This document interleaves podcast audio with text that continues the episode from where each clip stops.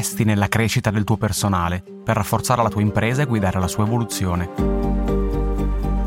Scegli Docebo, la piattaforma per la formazione aziendale più potente al mondo. Scoprila su docebo.com.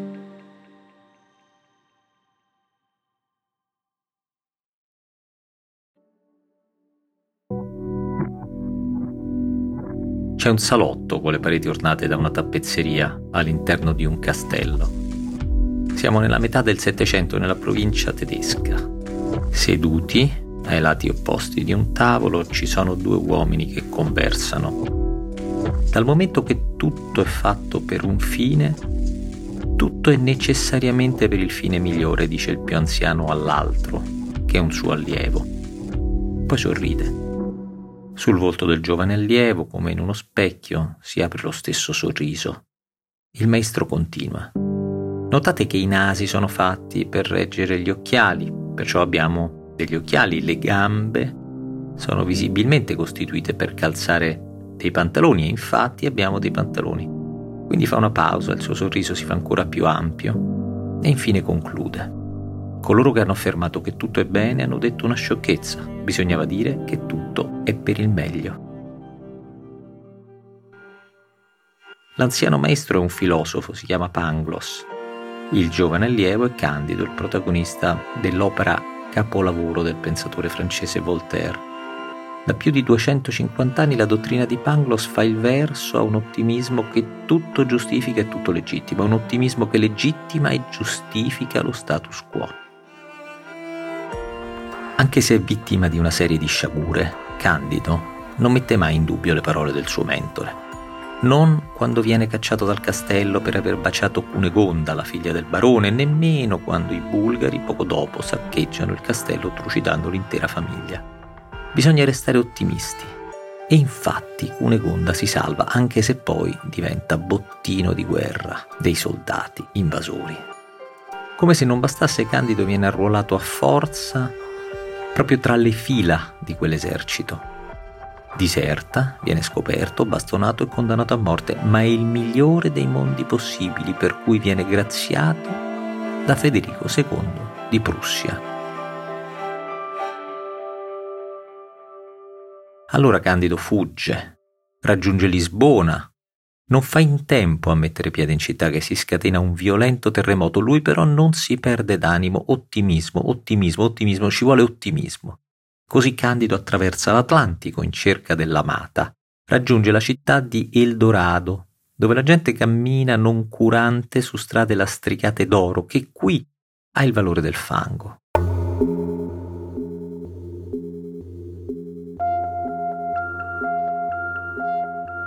Candido ne raccoglie un po' e torna in Europa, dove è tornata anche Cunegonda. Finisce in Francia, poi in Inghilterra, quindi approda a Venezia, viene truffato e più volte derubato, rischia persino l'arresto. Tutto è bene, tutto va bene, tutto va nel miglior modo possibile, si ripete il giovane, e si fa forza prima del suo ultimo viaggio verso Costantinopoli. Il 2024 è appena iniziato e se si guardano i mercati finanziari sembra proprio di essere tra le pagine del Candido. I principali indicatori raccontano un'unica storia, quella del migliore dei mondi possibili. Eppure, basta staccare lo sguardo dagli schermi su cui scorrono le sequenze delle transazioni borsistiche per rendersi conto che siamo davanti a un paradosso, o meglio, davanti a un'intricata catena di paradossi. Forse lo specchio dei mercati si è rotto, o forse no.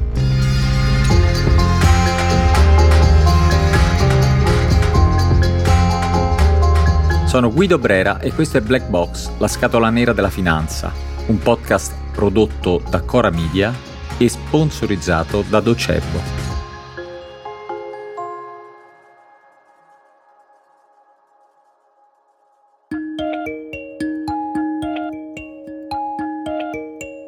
Speculazione. Dal latino speculum, la stessa radice di specchio, appunto, speculazione, una parola ambigua la usiamo per riferirci a un'indagine filosofica, teorica, astratta, ma anche per indicare delle concretissime azioni volte a conseguire un guadagno in un certo lasso di tempo. È un termine che a volte utilizziamo con un'accezione positiva, altre volte con sfumature negative. visto dallo specchio dei mercati finanziari, all'inizio del 2024 il pianeta Terra pare davvero il migliore dei mondi possibili. Dopo la catastrofe della pandemia, ci sono stati tre anni di crescita ininterrotta e una violenta impennata dell'inflazione. Un'impennata che rischiava di andare fuori controllo. Le speranze degli analisti erano quelle di un soft landing, dunque di una graduale discesa a quote più basse sia della crescita sia dell'inflazione, senza troppe turbulenze, scongiurando i rischi di uno schianto. Lo scenario attuale sembra forse ancora più roseo delle più rosee previsioni. Sullo schermo dei computer di bordo dell'economia globale lampeggia una scritta rassicurante: no landing, nessun atterraggio. Il volo della crescita continua costante e nel tutto la zavorra dell'inflazione si fa sempre più leggera. Il peggio sembra scongiurato. I mercati sorridono, brindano, anche se retroattivamente, alla teoria di quell'inflazione transitoria che ne rimuove le radici più profonde collegate alle crepe della globalizzazione, allo sgonfiarsi della pompa deflattiva cinese e alle sfide della transizione energetica. Non solo. La sconfitta del fantasma dell'inflazione si è consumata nonostante gli ampi disavanzi pubblici e le politiche fiscali espansive che classicamente portano con sé proprio il rischio di innescare una spirale inflattiva politiche che con ogni probabilità rimarranno invariate ancora a lungo, almeno fino al 2027. Sul mercato del lavoro, negli Stati Uniti, la Federal Reserve stima un tasso di disoccupazione stabile, sotto il 4%, stesso copione più o meno nell'Eurozona. E se non bastasse, poi ci sono anche gli indici azionari, dove l'SP 500 ovvero lo Standard Poor's 500, ha chiuso il 2023 con un rialzo di quasi il 25% e il Nasdaq con un rialzo di quasi il 55%. Sono tra le migliori performance di questo secolo. Il cielo non potrebbe essere più sereno. All'orizzonte splende il sol dell'avvenire con la rivoluzione dell'intelligenza artificiale che già riscalda con i suoi raggi i titoli dei giganti del big tech.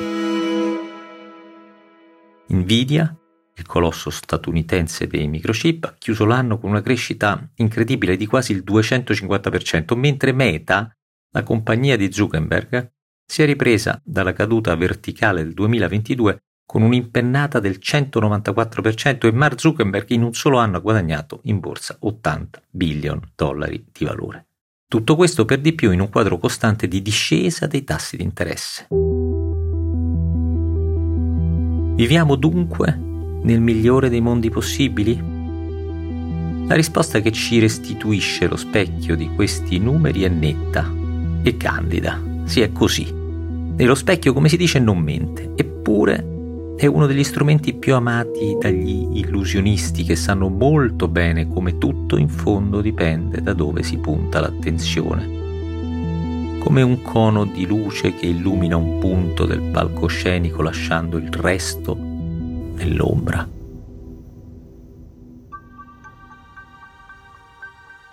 Gli anni venti del XXI secolo sono stati gli anni della piena entrata del capitalismo nell'età del caos. Questa è la stagione dell'emergenza permanente, delle innumerevoli crisi che si trasformano in altrettante possibilità, ma solo per pochi. Questa è la stagione della terza guerra mondiale, sommersa, policentrica, non dichiarata. Il nuovo anno si apre con il conflitto nella striscia di Gaza che continua a infuriare, con la guerra in Ucraina quasi scomparsa dalle prime pagine ma che è ancora in pieno svolgimento e nessuna soluzione si profila all'orizzonte. Dolore, distruzione, morti, ma anche possibili instabilità sul mercato energetico e alimentare globale. Il 3 gennaio l'Iran ha assistito al più grave attentato della sua storia. Teheran ha puntato il dito contro gli Stati Uniti e Israele. I rischi di escalation nella regione sono enormi il giorno precedente, il 2 gennaio, ASML, ovvero la multinazionale olandese leader nel settore dei macchinari per la produzione di semiconduttori, ha sospeso le spedizioni in Cina. La richiesta pare è arrivata direttamente dalla Casa Bianca. Due giorni prima, nel tradizionale discorso di fine anno alla nazione, il presidente Xi Jinping aveva citato in maniera per nulla velata la necessità di una riunificazione con Taiwan. Secondo Copernicus, il programma di osservazione satellitare della Terra dell'Agenzia Spaziale Europea, l'anno che ci siamo lasciati alle spalle è stato il più caldo da quando sono iniziate le rilevazioni. Il futuro a medio-lungo termine è fosco. C'è bisogno di una svolta di ecologia profonda, quello che si vede invece è un assommarsi di azioni di superficie, greenwashing di facciata. Il futuro a breve termine è incerto su entrambe le sponde dell'Atlantico. Nel 2024 si terranno le elezioni per il Parlamento europeo e quelle per la presidenza degli Stati Uniti, con i rischi di una rimontante ondata nazional sovranista e dell'infuriare di un trumpismo 2.0. Ed ecco che il rassicurante specchio dei mercati e degli indicatori finanziari inizia a inclinarsi, a mostrare tutte le sue sinistre distorsioni, le illusioni prospettiche, le deformazioni paradossali. Sembra di essere catapultati in uno di quei quadri di Escher, l'arci illusionista, il maestro degli inganni. E i sorrisi, di fronte a questi specchi, assumono l'aspetto di ghigni inquietanti.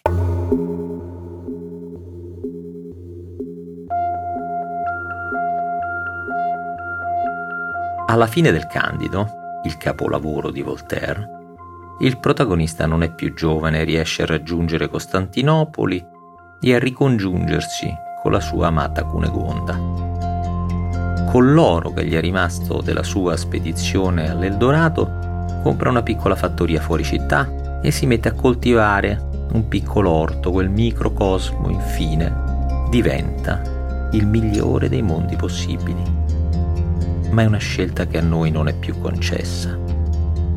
Oggi i nostri piccoli orti sono strettamente connessi uno con l'altro. I nostri destini sono più intrecciati che mai e non saranno dei muretti a salvarci dalle minacce che incombono. Questo forse non è il migliore dei mondi possibili, ma è l'unico che abbiamo.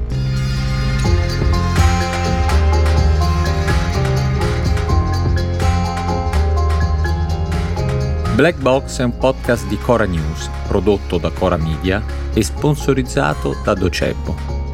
Scritto da Guido Brera con i Diavoli, la cura editoriale di Francesca Milano, la sigla e il sound design sono di Luca Micheli, la post-produzione e il montaggio sono di Luca Micheli e Emanuele Moscatelli. Il producer è Alex Peverengo.